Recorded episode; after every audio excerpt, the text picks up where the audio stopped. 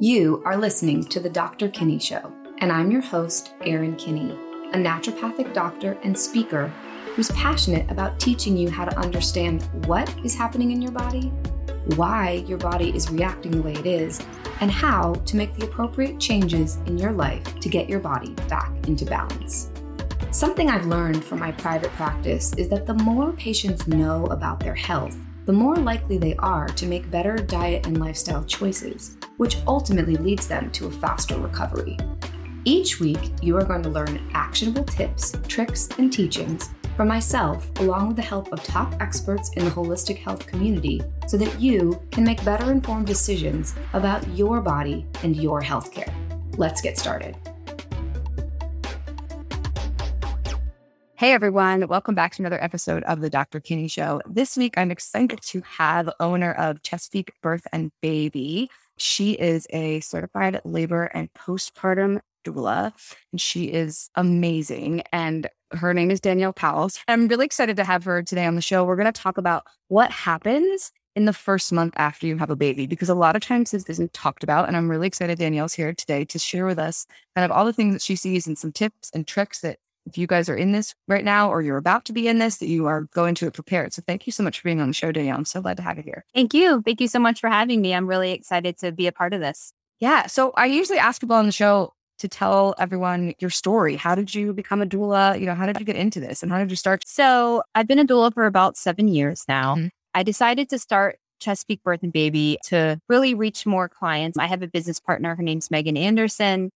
And we were kind of doulas independently. And we decided that if we could start this business together, we could really offer more services and better overreaching services for women too. So, as part of this philosophy of our care, we wanted to create consistency of care standards. We wanted to provide more than just birth support. We wanted to fi- provide postpartum support. We wanted to provide classes.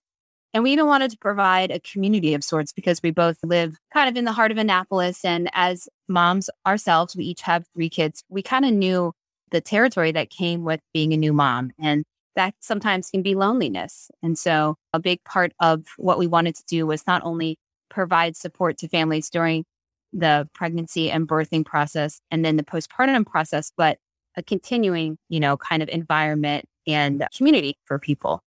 So that was kind of our mission when we started. I always really enjoyed being a mother. I really enjoyed birth. I really enjoyed breastfeeding and postpartum and everything. I think I was kind of not normal in that way, but I think, you know, part of the reason I enjoyed it so much too was because I come from a nursing background. And so a lot of it was my ability to educate myself on the process and really being able to dig deep into what will a birth look like? What will the postpartum look like? And then after that, just really going through those things and seeing how hard they were even being informed on those things.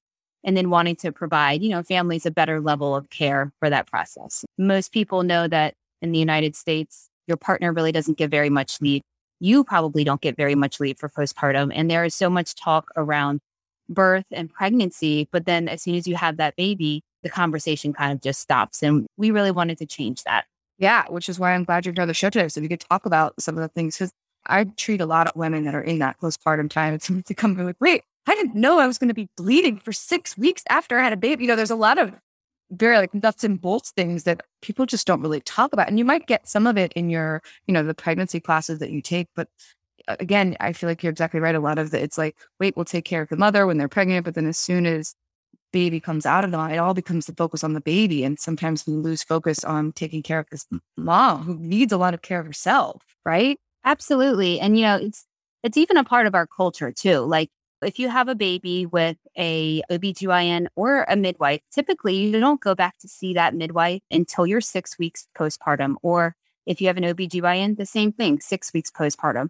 There is a lot of stuff that can happen in six weeks after you had a baby. And so we really saw the need there and wanted to kind of bridge that gap. We also saw other countries that were doing it a lot better and they had better maternal outcomes and better baby outcomes as well. So it wasn't only for just like the physical health of the mother and baby that was better, but it was also the mental health of the mother that was better. And we see that in a lot of Scandinavian countries And a big reason that it is, is because they actually send midwives and doulas to people's house once a week or twice a week for four to six weeks after they have a baby for that support. So that's the big difference in the care is that they're getting in home, someone caring for them, right?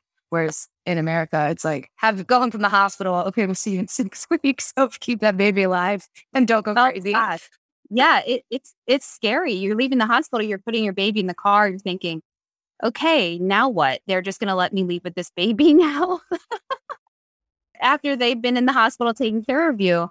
And so I, we really find that when we do care in home, we can catch so many other things that start of that can kind of go by the wayside or that people forget to talk about because they think it's just normal.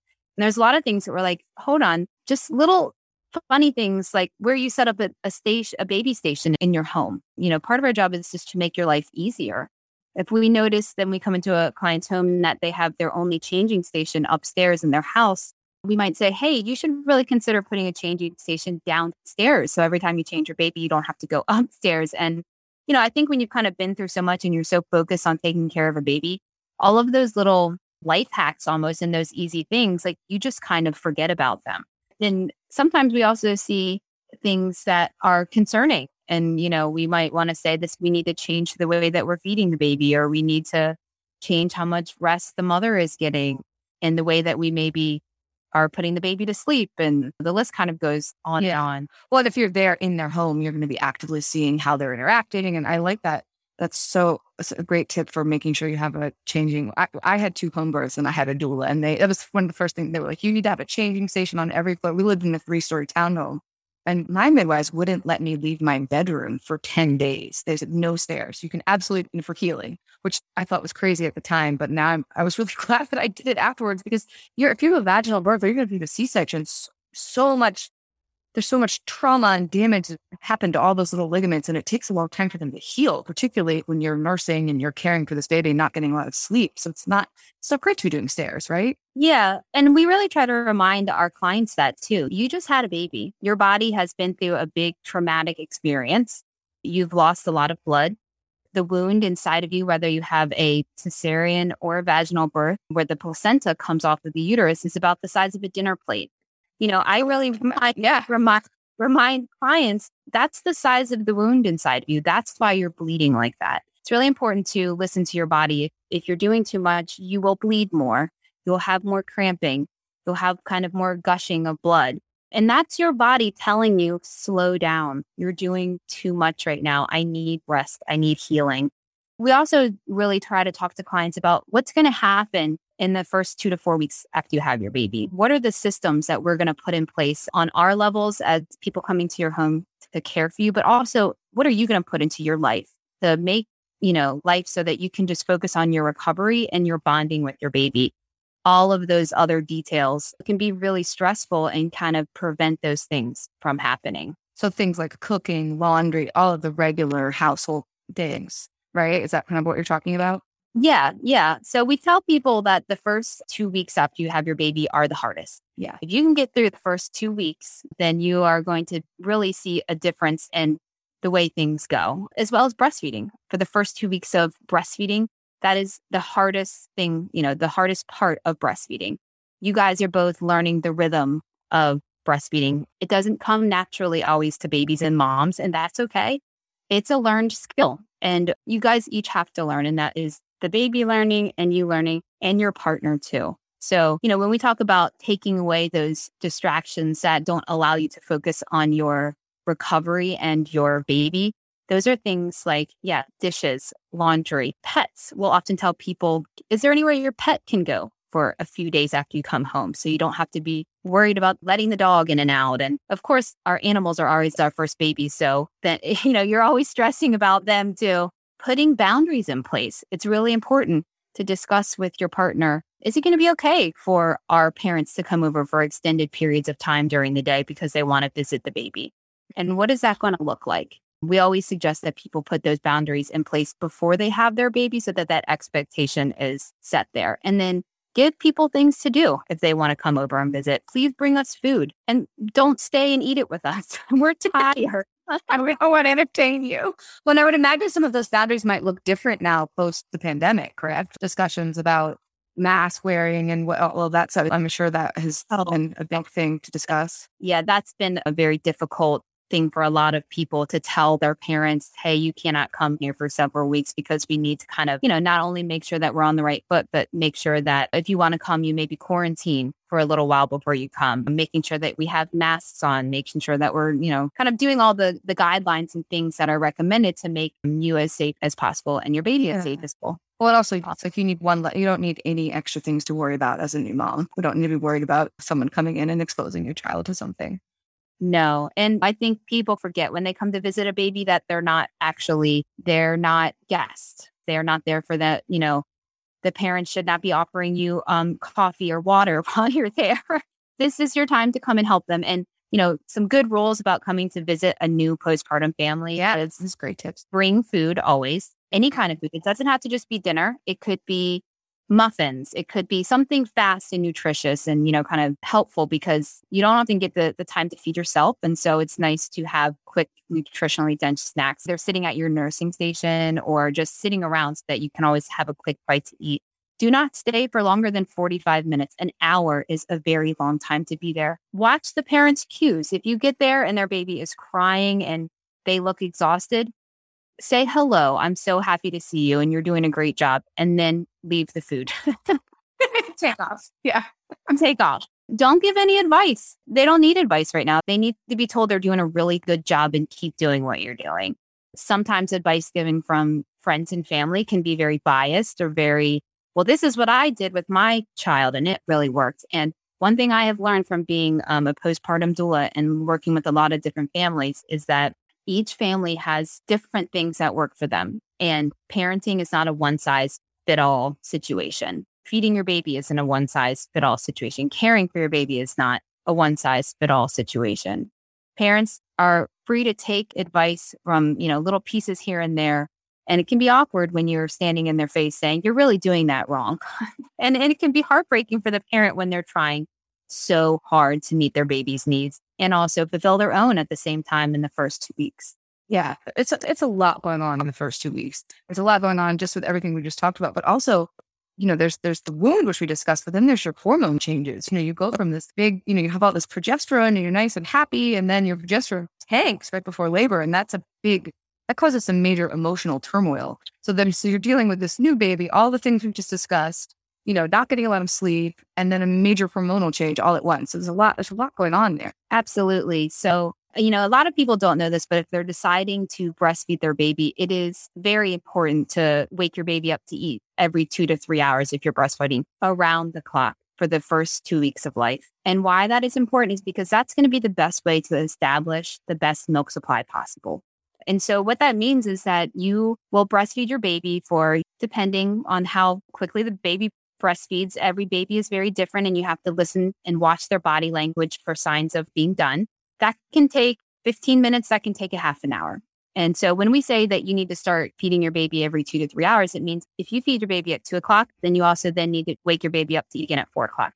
So realistically, you have an hour and a half to sleep. That that is, or that or is it really like an hour and fifteen? Because then you have to put the baby like change their diaper and put them back to sleep. And a hundred percent. So that that takes a lot of time and effort. A lot of times we'll say, let's talk about the division of roles before we get into the postpartum because a lot of times if there's not that discussion it ends up falling on the birthing person and it's not equally shared and so if there can be some discussion in advance, then there's already that set expectation. And it it's just makes things so much, so much easier. And um, these types of discussions, talking about what you were talking, like division of roles and setting boundaries, you're not going to get that when you're working with a regular OB, right? You're not going to get that level of care if you're delivering a baby in a hospital and you don't have the extra added addition of a doula, correct? No, they're really not going to inform you about that stuff. In fact, the way that they're going to inform you is they're going to send you home with a folder with a 1,500 million pages of paper in it. and about three of them actually pertain to the postpartum time. And it's usually about a paper about breastfeeding, a paper about if you choose to circumcise the circumcision care, and a paper about how to get your baby's social security card. Everything else is usually advertisements or advertisements about yeah, yeah, advertisements forms, cord blood banking forms. They don't give you any resources. They don't say, here's a list of all the lactation consultants in your area. Here's a list of doulas if you need help. Here's a list of mental health practitioners. And kind of on that note, too, we also like to remind people about 80% of women get the baby blues. So that's within the first two weeks. That's a lot. Yeah, Expect that you will have the baby blues at some point in the first two weeks postpartum. And that's what yeah. also makes it hard. And that can look different for many people, but typically it means times of weepiness, times of feeling, you know, maybe overwhelmed, but then also times of like complete and utter joy. So it can be a little and some anxiety in there too, right? Do you see some? I've I've seen it manifest, and sometimes that might be later on. But you know, people get really anxious about something that's not necessarily something that's necessary to be super anxious about. I think you know we really tell people that we think anxiety is kind of underreported in the postpartum time because people don't connect the dots a lot of time that this what they're feeling is actually anxiety. They just think, oh, I'm really worried about the baby sleeping or I'm really worried about XYZ. We think that the rates of anxiety are actually a lot higher than reported. So about 25 to 30% of women may experience postpartum depression and, and or anxiety after the first two weeks postpartum. And, you know, you talked about that huge hormonal shift. It also, pregnancy changes your brain in so many different ways physically changes your brain. And so that stuff takes time to change and recover. And you can probably speak to kind of amount of time you need for your, your body and your brain maybe to get back, but it's probably independent is what I'm guessing. It on. is. It's definitely independent. That it's funny in Chinese medicine, they say that it takes a, a full four years for your body to go back to the way it was before you got pregnant in terms of levels of nutrients, brain capacity, you know, everything. So I think that's a pretty long time. And I, you know, especially if you nurse, because when you're pregnant, your baby is, I don't, the term leaching sounds a little bad, but essentially you're giving all your nutrients to your baby, right? They're like little aliens that, you know, eat up all our stuff. And so your nutrient levels of iron and vitamin D and B12 and all of our major nutrients are going to be lower, right? So, and they'll be lower, especially if you're nursing, they'll continue to be lower. So you have to up some of those nutrient level intakes, but it takes a, a long time for those nutrient stores to come back up to what they were naturally before. Again, this varies. I don't think that it's always four years, but it can take a while for your brain to feel back to normal. Yeah. And so that's why it's so important to put a lot of these supportive measures in place the first month to few months or even the first year of life, because having these supportive measures, like having the right support system around you, having these conversations. It also helps open up your vulnerability with your partner too. So having these conversations in advance, if you're really struggling then postpartum, you've already talked about this. You feel more open to say, Hey, I'm, I'm really struggling here and I really need your help right now. And making sure that we provide our clients with nutrient dense food and water. Good yes, yes, water. People forget to drink water. I mean, nine times out of 10, the first thing we do when we arrive at a client's house is say, have you had anything to eat or drink today? And nine times out of 10, they say no, you know, and sometimes it's like 11 o'clock or 12 o'clock. And so the first thing we do is say, let me make you something to eat that's going to really make you feel better. Let's get a big glass of water in you right now. And then what are your goals for the rest of the day to make you feel like you, you know, kind of recharged and, and fill your cup? A lot of times that is sleep. Sometimes it's alone time. Sometimes they just want to talk. A lot of times we're companions for people because postpartum can be very lonely. it's very isolating, especially during the pandemic. I think that's been a huge problem for our clients. Anxiety is very high and there's a lot of loneliness. Yeah. Yeah. Well, so you guys hear me talk about this on almost every episode. Say it's so important to have, you know, whatever it is you're dealing with health wise, to have a person to help you through it, right? Another person. And I think in this particular special time that we're talking about, it is the most important thing that you could do for yourself is to hire somebody to come and just take care of you. Right. I, I mean, I am lucky that I had two births where I had a doula present. So I don't know what it would have been like to go through a postpartum period without a doula. I've seen patients go through it, but I did, I personally was very lucky and I, I felt, you know, I had struggles postpartum, but I felt the doula really helped with everything. It was a one, it was a wonderful thing to go through. So if you're pregnant and you're thinking about you know, no matter what kind of birth you're thinking about, you can have a doula be there for this postpartum time. Absolutely. And it doesn't have to be an everyday thing. It could be an every few days thing. It could be the first two or three weeks you have someone come just twice a week for three or four hours.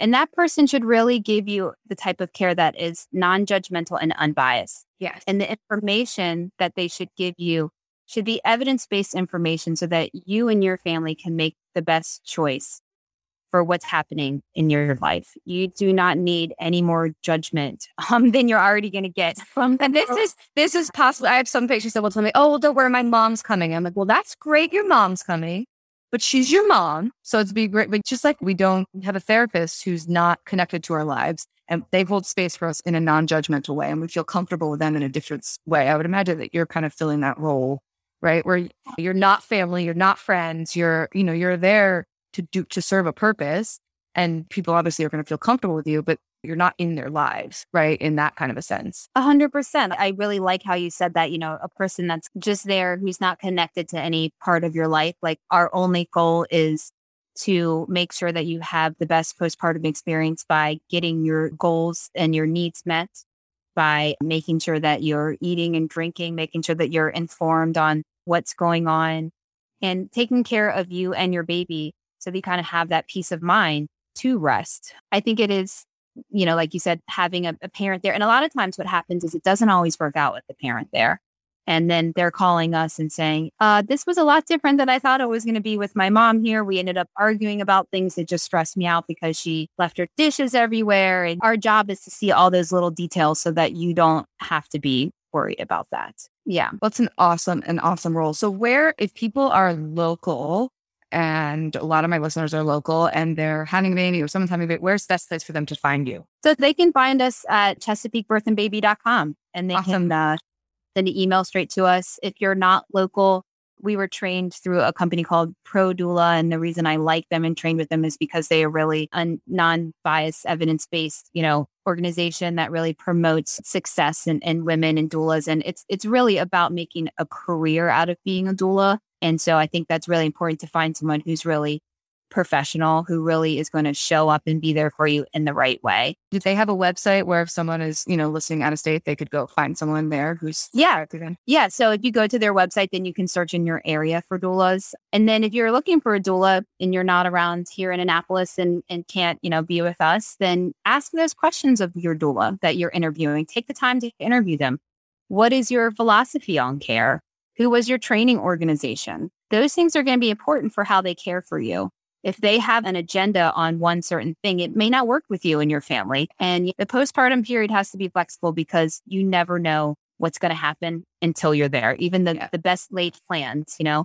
Yeah. Well, I imagine it would also want, I remember going through the process and interviewing several, and I wanted someone that I felt comfortable. You just like interviewing a therapist. You want someone that you feel comfortable with, that like is on your you jive well with, right? And that's with any type of practitioner, you know, whether it's your naturopathic doctor, your primary care, your GYN, you want to feel comfortable with them. So I'd imagine you might want, right? Do you have people that will interview you see if it's a good fit? Oh, yeah. You want to feel comfortable around that person. This is going to be someone that's in your home, that's going to be around you a lot. Make sure that they're going to do a prenatal meeting with you so they can come to your house and see everything. So you guys can just get to know each other more. This is an important time in your life and you deserve care that is as important as that, as, you know, is, is really up to par on that. And that's really going to help your long term mothering in a sense, too. How you kind of come out of that postpartum period and those feelings that you have can really roll into a lifetime of feelings with your kids. Yeah. Yeah. Well, thank you so much for being on the show. This is awesome. I feel like we got a lot of good information. Is there any one last thing that you want to tip that you'd like to give to expecting moms or women that are thinking about getting pregnant or get a doula and then also consider a postpartum plan just like you know people have a birth plan. Consider a postpartum plan. So we actually we we created something like that for our clients to fill out and it asks all those questions. It asks those questions that you may not ever think about. You can go online and try to look up stuff and kind of if you don't find exactly what you need you can pull stuff together. But you know think about that and also give yourself grace. It, it's it's so much like there's so much change. There there will be a lot of change in your relationship too, and that's okay. And sometimes that takes a little bit of time to to balance out and come back to. But really create a strong plan. Have those conversations. Give yourself grace on the fact that you're going to be physically recovering, that your hormones are going to be changing, that you're going to have a lack of sleep and then find those those people to support you find find your community reach out to lactation consultants on hand and pelvic floor therapists and chiropractors and homeopathic doctors. And just in case you need them, mm-hmm. you don't want to have to go searching for that in the middle of the night if you need one. I think that is excellent advice to have a postpartum plan. That's probably the best advice. If you're a new mom or you're pregnant, I think that's a, a great thing. So thank you so much for joining me. This was a great conversation. Thank you guys for listening, and we'll see you next week. Thanks for tuning in to today's show. If you enjoyed this conversation, be sure to connect with me over on Facebook at Dr. Kinney ND and Instagram at Dr. Kinney to find more helpful tips and information.